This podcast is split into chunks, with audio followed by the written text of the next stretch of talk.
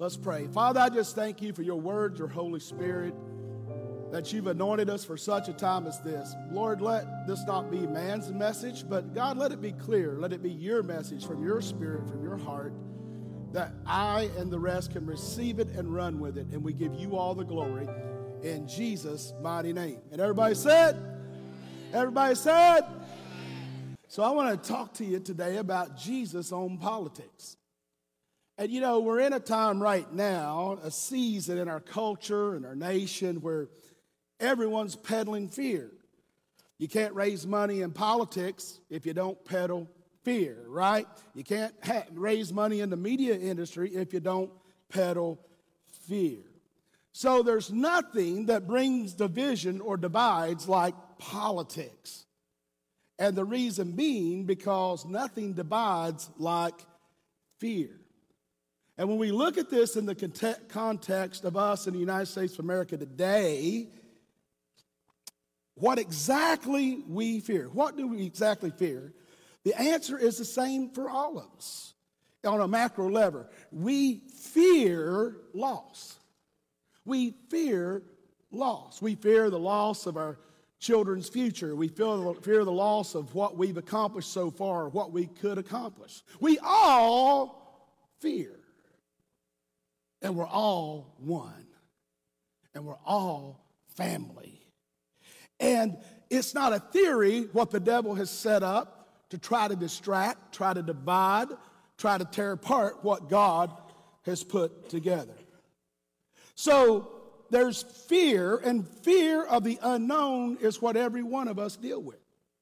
We all deal with the fear of the unknown. And here's the key here's what I want to talk to you about today fear causes division.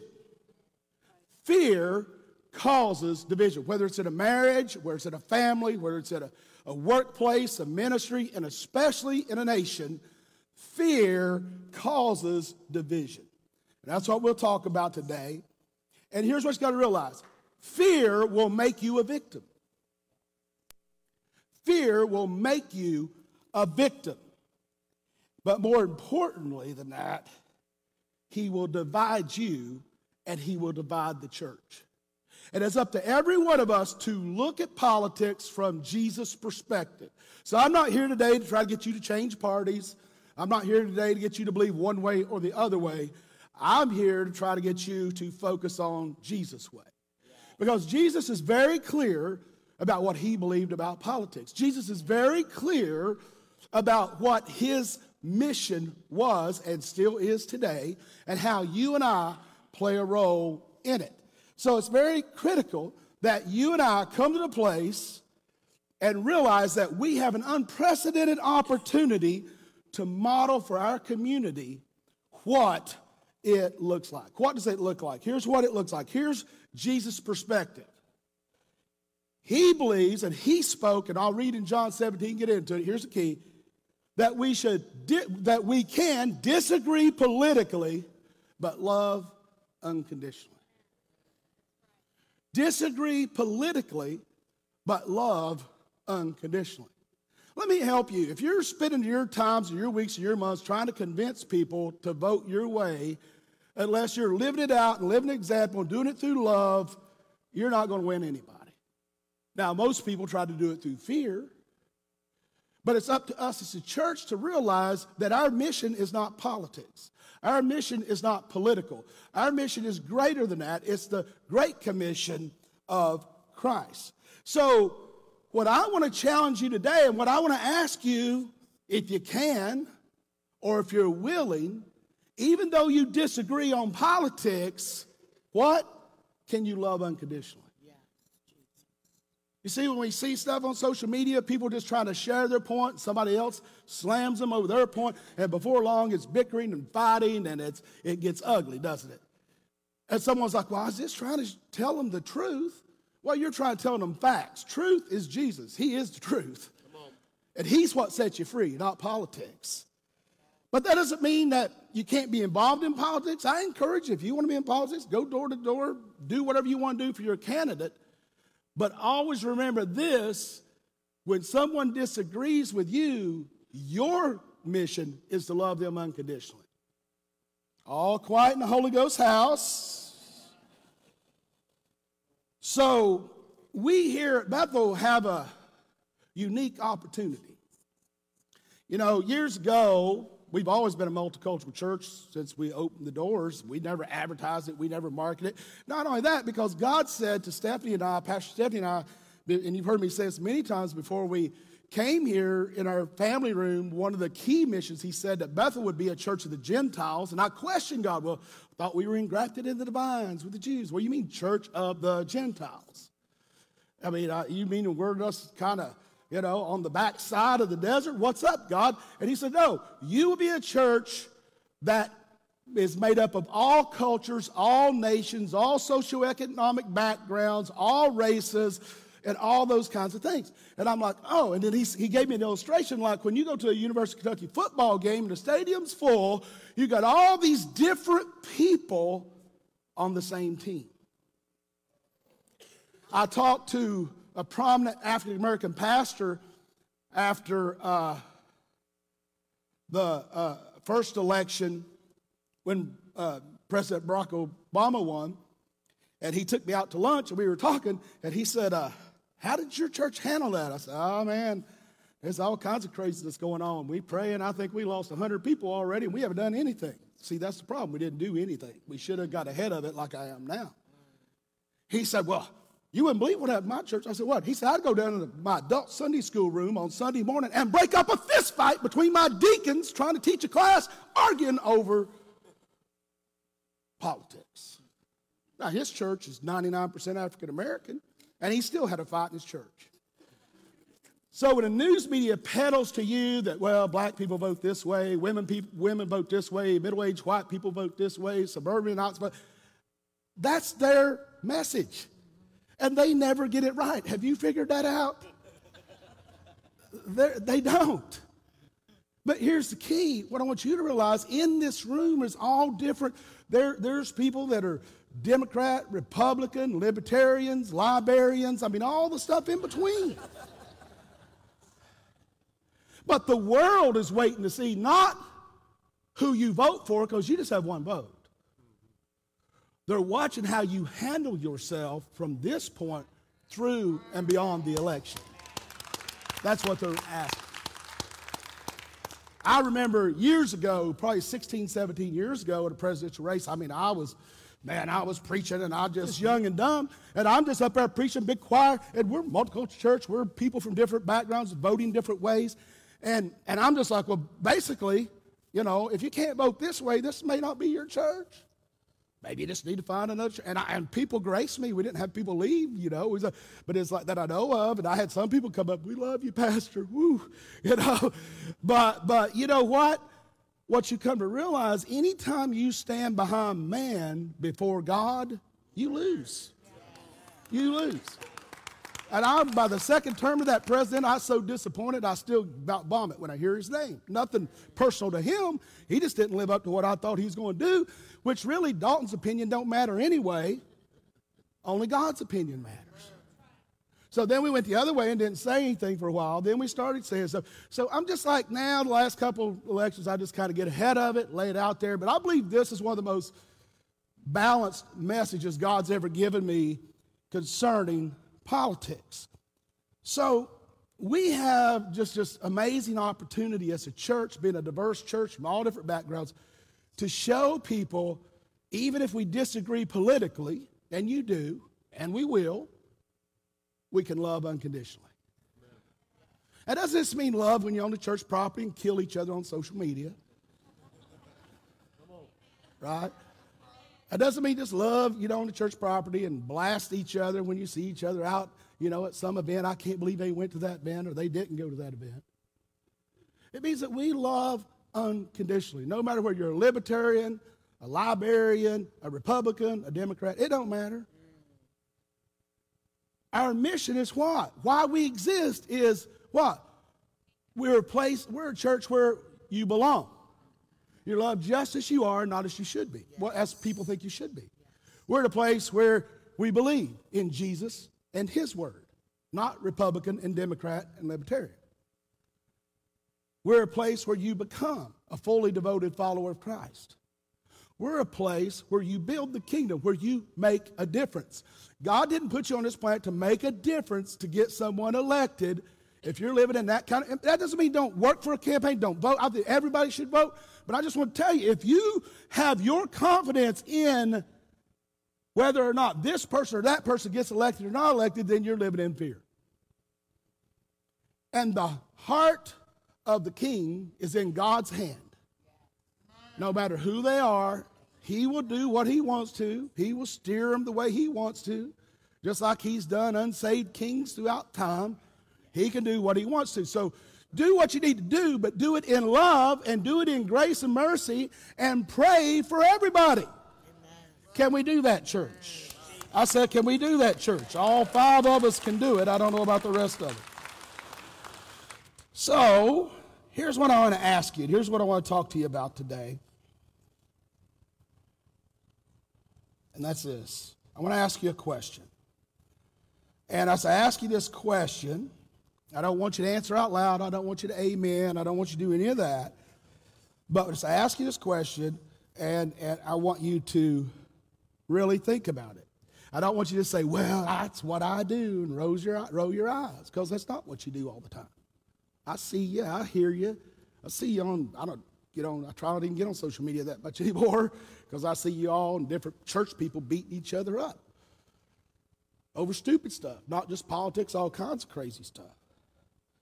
But the question is, I want to ask you do you want to or do you think you can do this thing?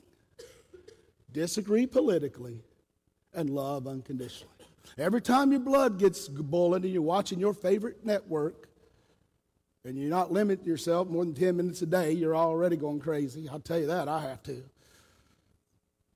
And whenever something rises up in you, I want you to remember these words. I can disagree politically, but I am called to love unconditionally. Now, I don't want to ask you just to do it on the surface to please me or to, you know, make it look like you're holy in front of your Christian friends. And I don't mean just to tolerate someone and their political view. Oh, I just tolerate them. I love them, you know, just like Pastor said, love them just the way they are. Well, also, the other part of why we exist is believe in Jesus and His Word. And we're going to get into His Word in a minute. We'll see how you think then. Let me ask it a different way. Are you willing to evaluate your politics? Can you all put this up? I gave you my notes, this, a couple of these sections. Are you willing to evaluate your politics through the filter of our faith, our historical faith, what you were raised and to believe about Jesus and how we're not only to the, the golden rule, right? The greatest command is what? Love the Lord thy God with all your heart and love your neighbor as yourself, whether they're a Democrat, Republican, or independent, whether they lean toward the socialist side or non socialist side, or NRA side or non NRA side, whatever side they lean toward, you don't have a choice if you're in the kingdom but to love them with no conditions. Hmm. So, are you willing to evaluate your politics through the filter of our faith rather than, listen now, rather than create a version of faith that supports your politics? That, that convicted me there. Let me say it again. Are you willing to evaluate your politics through the filter of our faith as a church, as the body of Christ, rather than create a version of faith that supports your politics? See, it's easy to, in other words, are you going to put politics in front of your faith or behind it? Who's first? Seek ye first your political party and your candidate. Oh, oh, seek ye first the kingdom of God and what his righteousness and what all everybody say all these things will be what? Added to you. So it's mission critical that we line up with Jesus and His Word and that our faith supports the kingdom, not taking our faith to see. It's, I, if I do another one, I might do part two next week. But uh, if I do it, I'll hit on this one thought, and that is everybody no matter what your political belief is, Republican, you know, Democrat, you know, socialist, libertarian, wannabe, could be, all that, any one of them can flip through the Bible and find words of Jesus, words of some prophet in the Bible to support what they believe. You hear them do it all the time. There's not a political party in the country, I don't care what it is, that doesn't somehow say they support the teachings of Jesus. So, what's that mean? That means they take their politics and they make their faith support their politics instead of taking their faith and putting it before the politics to determine their heart and their mind before God. Is that good? Just touch your, just tell your neighbor that's good. Just tell them that's good.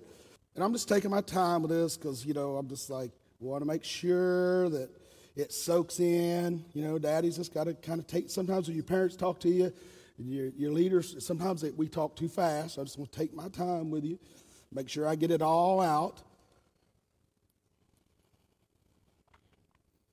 So, so let me say it a different way. Our faith and why we exist as a church should come before any political views we have. So, are, listen to this. Are we willing to follow Jesus? Let me, let me ask you a question this way. Are you willing to follow Jesus even when it requires you to put space between you and your political party?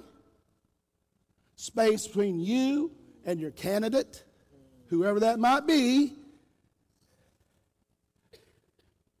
Are you going to follow Jesus when it doesn't line up with some of the things that your party or your candidate or whatever stands for, are you or are you going to reshape your faith to find a way to support what they're doing or what they're saying? So let's get into what Jesus had to say about this. Jesus, Jesus saw the division coming. He wasn't concerned about the political race or campaign.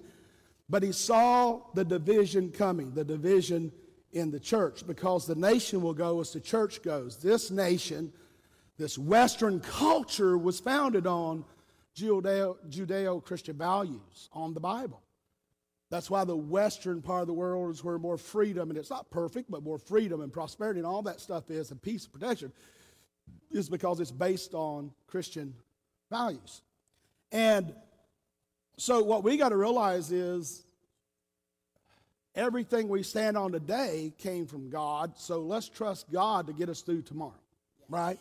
Let's don't get all nervous and upset and let fear cause you to be crazy. So, Jesus saw the division coming. So, now we find his final prayer in John 17, John's Gospel, chapter 17. we'll start in verse 1 in a minute. And sometimes this prayer is called the, the high priestly prayer. But think about this this is the prayer Jesus prayed just hours before he goes to the cross. This is the thing that was most important on his heart before he spent his final hours on this earth. And he prayed for two main things in this gospel. Two main things. The first thing, Jesus prayed for you and for me. And we'll talk about that toward the end of the message. The second thing he prayed for was not a prayer for someone, but he made a request to God. Hmm.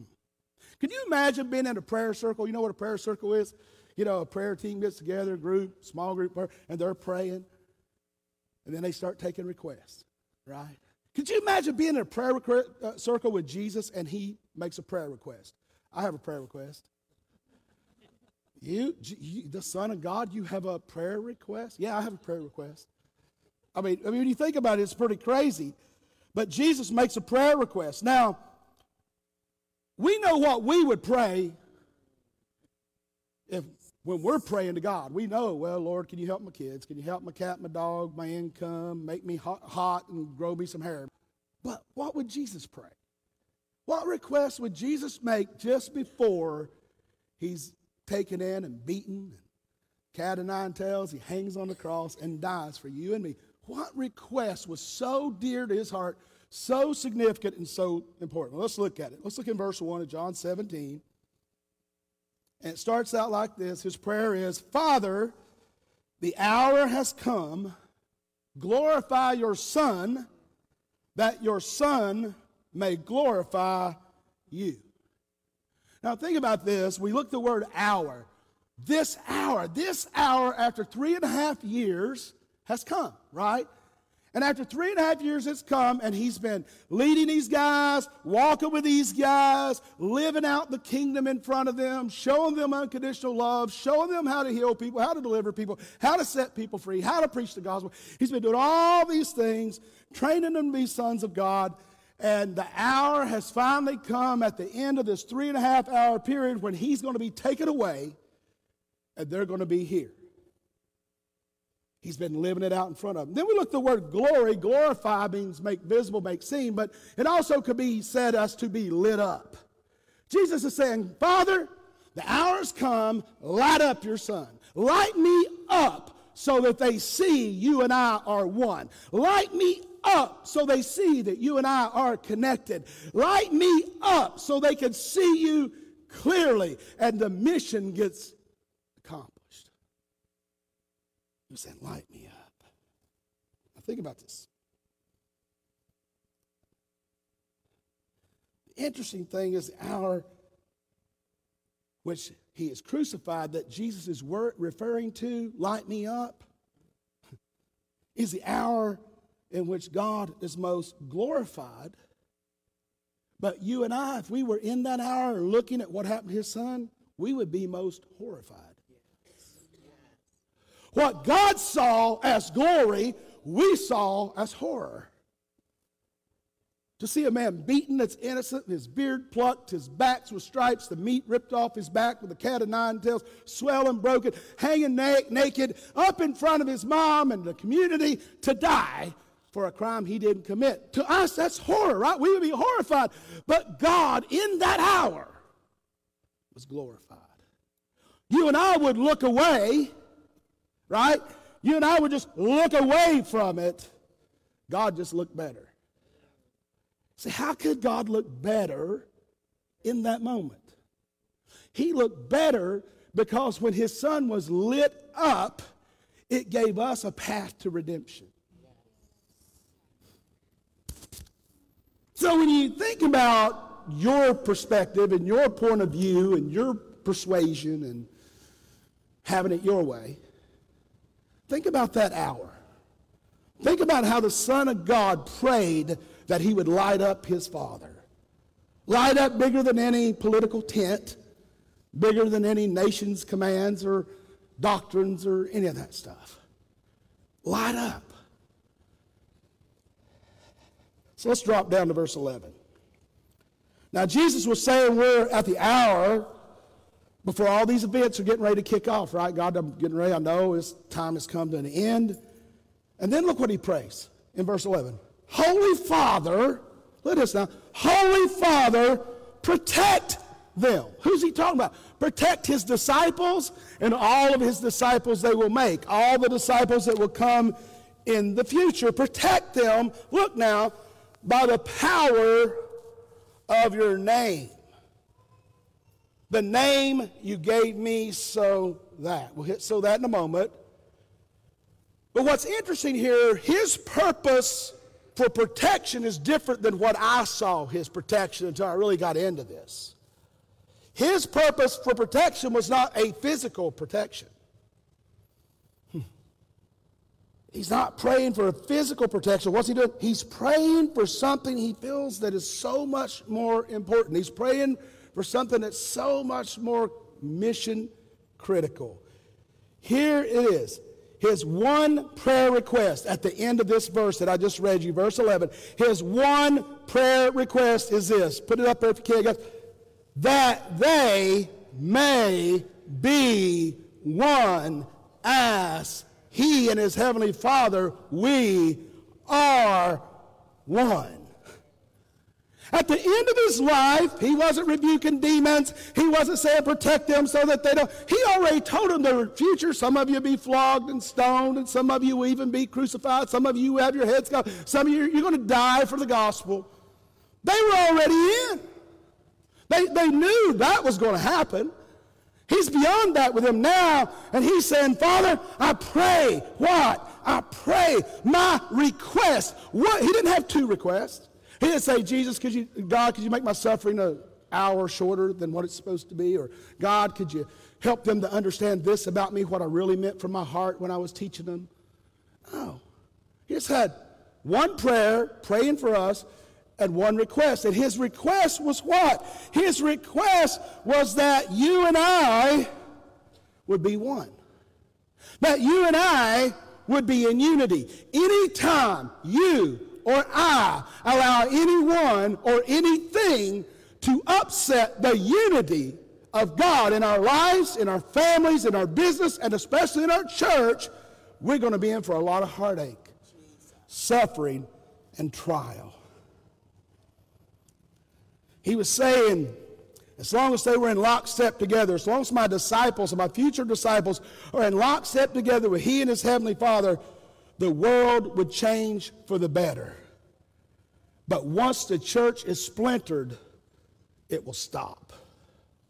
If you really want your country to do better, you got one vote, dude. That's it. One. One. And probably what you're doing isn't increasing your influence.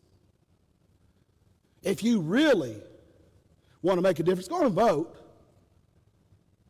but stay in unity. I, I had people that, uh, like eight, well, 12 years ago, whatever, the first election, some people, I can't believe they're on the prayer team and they voted that way. I can't believe they're on the prayer team and they voted that. I had people leave the church because certain leaders voted certain ways. Now, they wouldn't have known it if you hadn't blabbed it all over social media. But you had to blab it all over social media. You, not you, they're going to guess, but the ones that did. But, but, but, but, you know, you don't win friends and influence people on social media. You just get categorized in one club or the other. That's it. And you lose half your influence at best.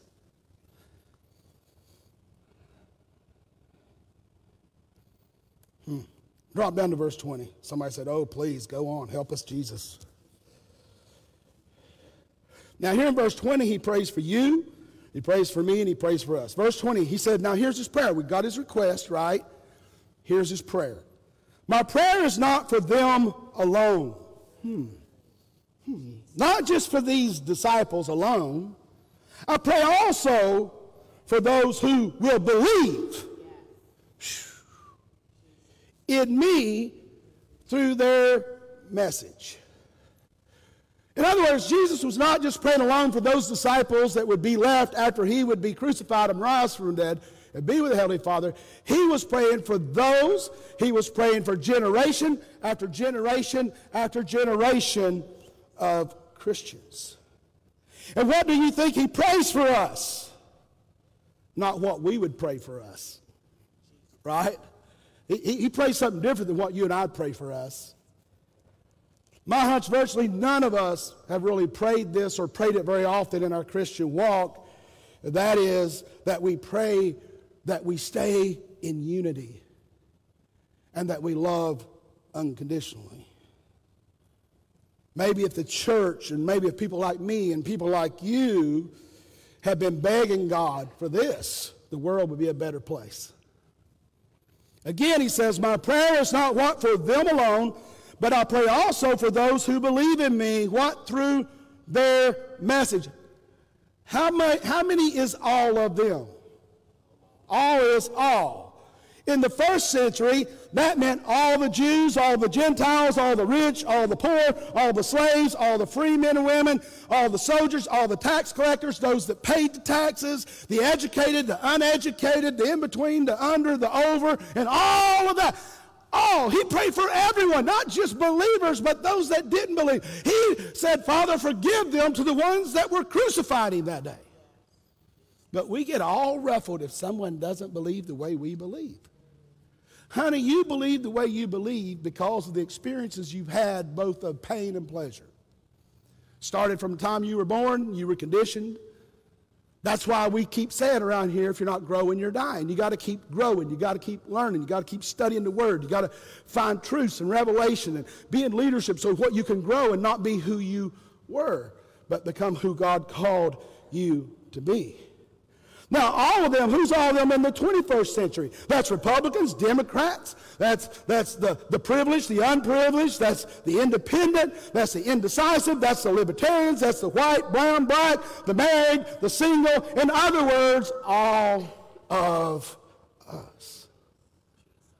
His prayer was for all of us, what?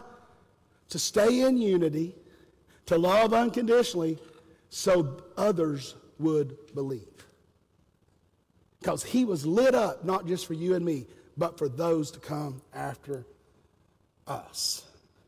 Jesus was convinced, as, as impossible this, as this mission seemed, he was still convinced how critical it was that it could be done. See, whenever we don't get our way, what do we do? We run to our corners politically, relationally, in every other kind of way. And Jesus is like my church is going, he said, my church is going to be so different. You imagine his vision. You imagine Jesus, he said, my church is going to be so different, so diverse, so international, and have so many language and colors and cultures. And, and if there's any way they can remain one, as long as they remain one, it's going to be so amazing. Could, could you imagine Jesus sitting around with his disciples, right? Saying, uh, hey, Matthew 16, is it, or 17? I'm going to build my church. Peter, Peter, I'm going to build my church. And the gates of Hades or hell will not come against it. It's going to be beautiful. It's going to be amazing. It's going to be greater than politics. It's going to be greater than kings and queens. There is nothing spiritually, economically, politically, monarchs, or anything that can stop my movement my vision, my dream. I mean, he's sitting there with these guys after most of them had left when he said, Eat my flesh and drink my blood. The others just stayed because they didn't have anywhere to go. And his crew is kind of dwindling away, aren't they? And Jesus is just making it plain. Can you imagine his disciples, Peter? Yeah, sure, Jesus. Ooh, Peter. Yeah, Jesus, sure, Jesus. And he's looking over at Timothy going, What's up with him? Is he drinking too much of the wine for communion, or what's his problem? I mean, we're sitting out here broke, hiding out, and he's saying we're taking over the world forever.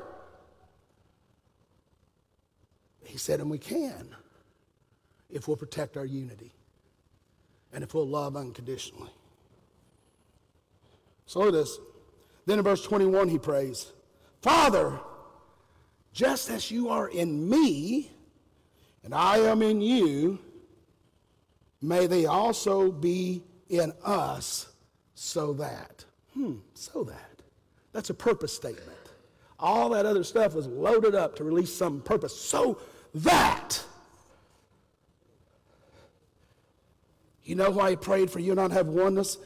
It really doesn't have anything to do with us. It has everything to do with what he wants to do through us. See, we're all caught about us. What are you doing in us and through us? In us and for us, but he's more concerned about what he's doing through you. And the more he can get through you, the more he will get to you. He said, The reason I want to be one, he said, is so the world may believe that you sent me. And then in verse 22, it says, I have given them the glory. I've lit them up. I've given them the glory that what you gave me, that they may be one. Remember, even the disciples couldn't be one. They were fighting over who was going to be the greatest in the kingdom. And he said, The least of you will be the greatest. They couldn't get wrap their heads around that. He said, You may be one as we are one. Verse 23 I and them, and you and me, so that they may be bought, brought to what? Complete unity. The things you go through, it's not so you get better. Sometimes you die. Sometimes you go bankrupt. Sometimes you lose your car. Sometimes friends betray you, business partners betray you, you go bankrupt. Sometimes stuff just happens. But his main goal was whatever happens, if you protect unity, I'll protect you. And I will give you seven times what the devil stole from you if you will stay in unity. Yes. Yes. Unity is not Burger King. Have it your way. Unity is sometimes when you don't have it your way, but you have it his way. And there's lots of times I want to say stuff. Oh, believe me, I like it on social media. I got some things I could say. right? But I don't, because Stephanie won't let me. But other than that, the Holy Spirit won't let me. Because I've learned over the years. I've had people on this staff getting blasted on social media. I said, you, well, I, want to, I said, no. Well, they're volunteer. Well, I'll just, no. Well, you mean, Pastor, we can't, we can't just defend ourselves. I said, and who are you to defend yourself? You need to stay in unity. They're not in unity. Well, they're not your responsibility. They're out from under the covering, but you're my responsibility. If you're going to be under my covering, you will stay in unity even when you don't like it and even when it doesn't feel good because you don't have a choice.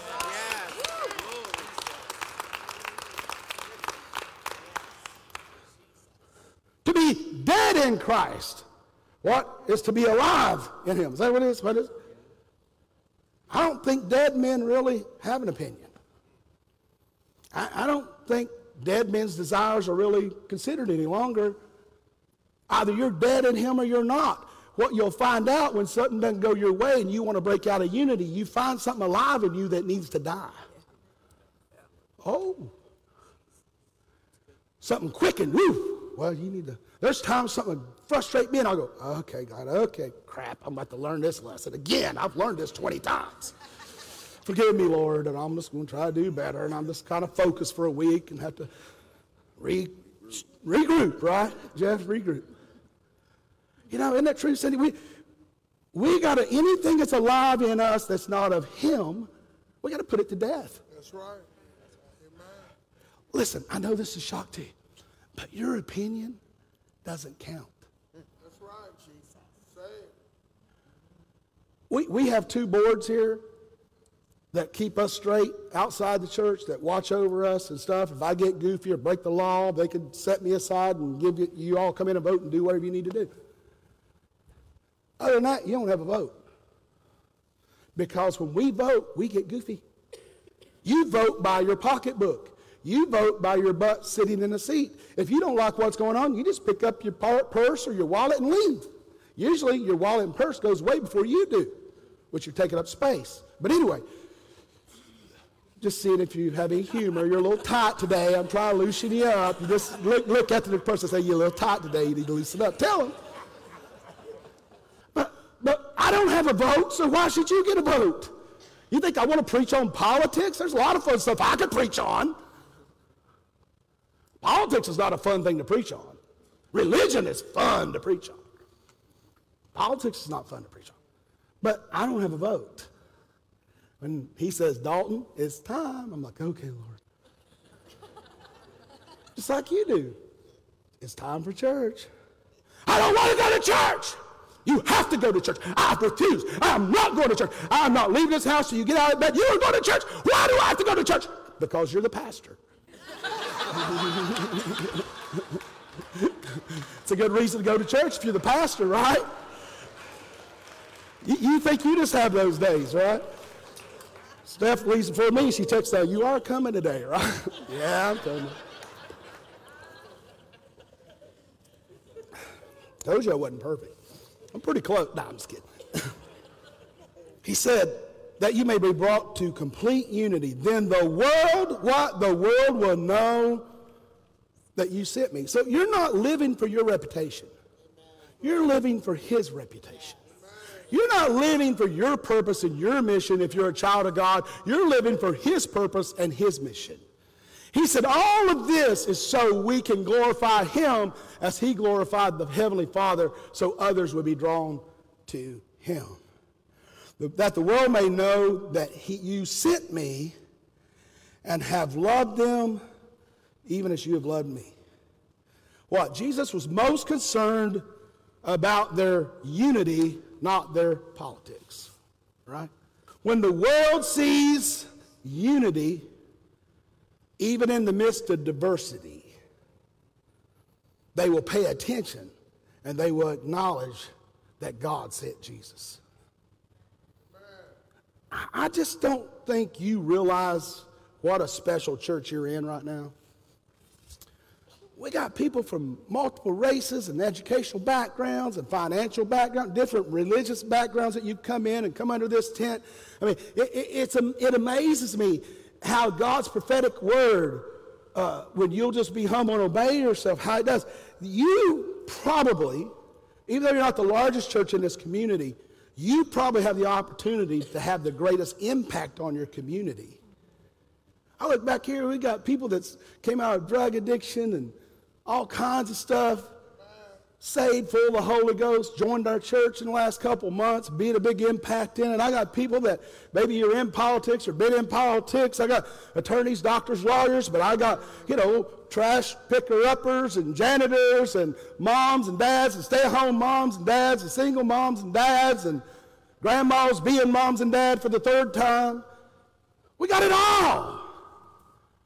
And if we can display unity, what does that say to our community? So, amen?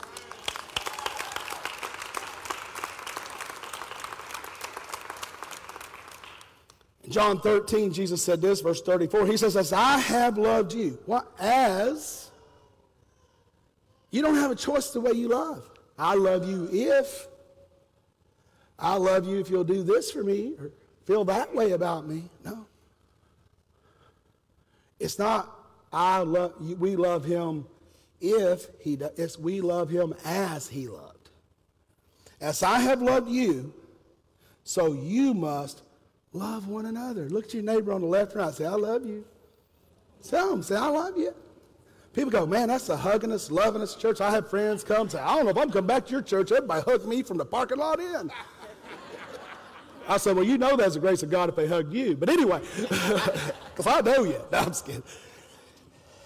As I've loved you, so you must love one another. Now, in the unity of the worldview includes a God who loves them and a Savior who dies for them. His purpose, his final request, Paul, was protect unity. Yeah, but I didn't get that position I wanted at church. Protect unity. Well, they misunderstood me and now they're pouting at me in the prayer circle. Protect unity. Well, I don't know if Pastor knows my name. Protect unity. I don't really like what he's been preaching lately. I think he's just maybe a little off. Protect unity. You know the best way to protect unity? My mama said, if you don't have anything good to say, boy, don't say it. Because if you do, I'm going to beat it back in you. You go down and pick your switch. And if I don't like it, I'll use it and I'll send you for another one. And if I don't like that, I'll use it and then I'll go get one. We would go down by the creek to pick a switch in the summer, you know, whatever you had short pants on and no shoes. We, did, we were hillbilly, we didn't have shoes in the summer and didn't waste shoes. We'd go down there crying, oh God, oh, we'd look at each other, you idiot, why'd you say that? Why'd you do that? Why'd we fight? Oh God, oh, God, oh no, I don't want that one, that's too thick. Ooh, that one's too sharp, it'll break too soon. You know, you're like the three bears, you're trying to pick the switch, it's just right. right? if not, you got to do it over again. Did you know that's the way God is? He lets you pick your own switch. God doesn't punish me. No, He lets you punish yourself. Stupid, stupid, stupid, stupid. He, he don't have to do anything to you. You're really good at messing your own life up. You're really good at getting offended and being offended and offending others. And all that brings the punishment. He don't have to do a thing. He just got grace there for you when you're ready to come home and repent and love people just the way he loved them. We're blaming stuff on God, and he's looking saying, Did you read my book? If you do this, that happens. If you do this, that happens. If you say this, that happens. Why is it life's a box of chocolates? After Jesus' death and resurrection, the disciples what? The disciples unified what? With one purpose. What was that? Make disciples of all nations. With one message. The message of Jesus, the Messiah, came to bring the kingdom of God to the earth. One command love God and each other the way they saw Jesus love them. Listen, your candidate is going to win or lose based on the way American citizens vote. On that Tuesday, you can do whatever you want. Somebody gonna win, somebody gonna lose. It might take a few months to sort it out, but it always do. Somebody gonna win, somebody's gonna lose. So the American citizens, one way or another, whether you like them or not, they're going to determine whose candidate wins. But get this, we, the church, will win or lose based on how we treat each other and how we treat the world every day.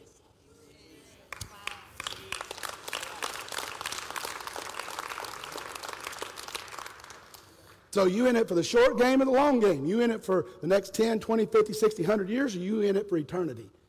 Because that's going to determine your destiny. So we must not let anything or anyone divide us. Dead men, dead women don't have opinions. Isn't that interesting, this upside down doctrine of Christianity? Turn the other cheek, love those that spitefully use you and don't love you.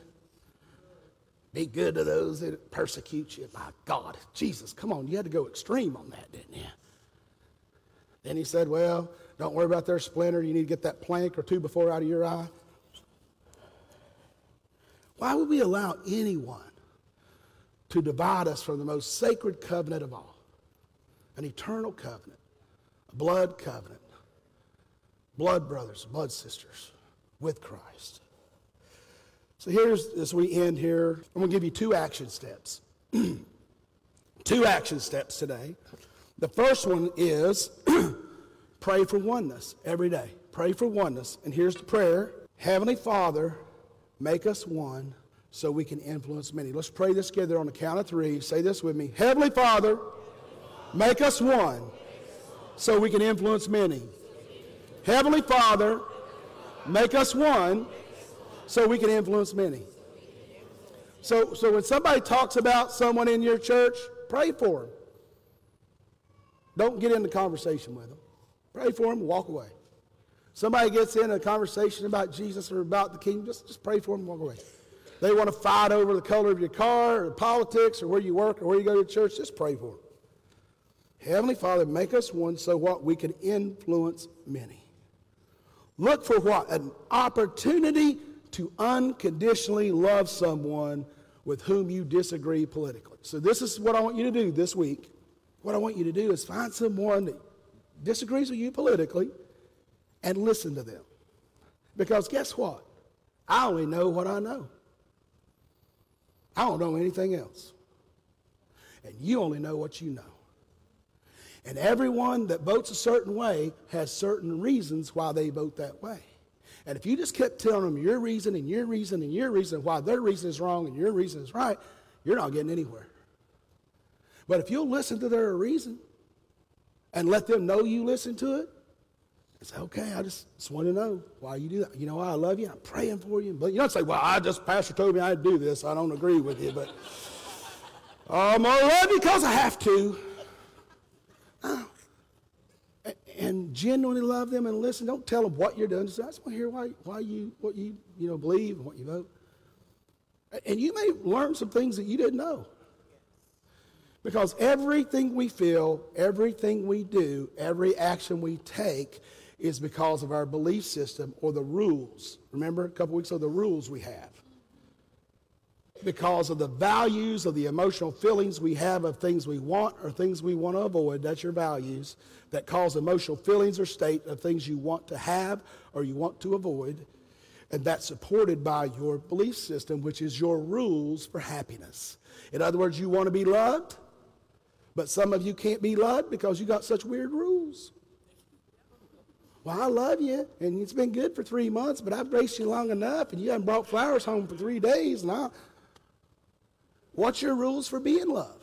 You want to give love, and you think you're loving somebody, and you're driving them crazy, right? And you're driving. I saw the guy while we were on vacation. He's like a young guy wanting a, wanting a girl, and Christian, and wanting a great young man. And he's like, oh, I just wanted Pastor on. What should I do? And I finally said, buddy, if you ran into Miss Right, you would run her off. You're scaring me. I know you'd scare her. You're so anxious and uptight about not missing it, you're going to drive her crazy. He laughs and, okay, I receive that. And I really believe he did. And I didn't say it mean. I love him because he, man, if I had a daughter, I'd want her to marry. He's an amazing young man. But here's the thing.